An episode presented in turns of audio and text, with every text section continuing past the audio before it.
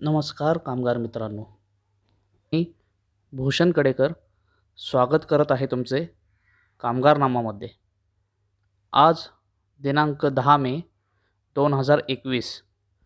ऐकूयात आज रोजीच्या कामगारविषयक महत्त्वाच्या बातम्या संक्षिप्त स्वरूपामध्ये. ऊर्जा मंत्रालय व वीज कंपनी यांच्या निषेधार्थ कामगार कायाफिती लावणार. महावितरण महापारेषण व महानिर्मिती या तिन्ही वीज कंपनीत सुमारे बत्तीस हजार वीज कंत्राटी कामगार नियमित रिक्त पदांच्या जागेवर मागील दहा ते पंधरा वर्षे कार्यरत आहेत.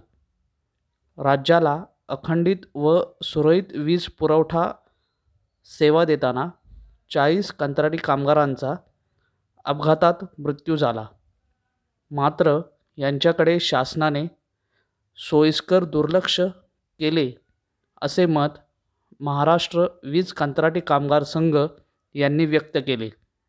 या कुटुंबियांना आर्थिक मदत मिळावी तसेच मागण्यांकरिता दिनांक अकरा मे दोन हजार एकवीस रोजी कामगार काळ्या फिती लावून काम करणार आहेत असे कामगार संघाने सांगितले.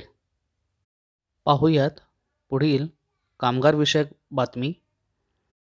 कंपनीवरती कामगार कार्यालयाने खटला दाखल करावा संघटनेची मागणी. कामगारांना ले ऑफ देण्यापूर्वी शासनाची परवानगी कंपनीने घेणे गरजेचे असताना ही परवानगी घेण्यात आली नाही.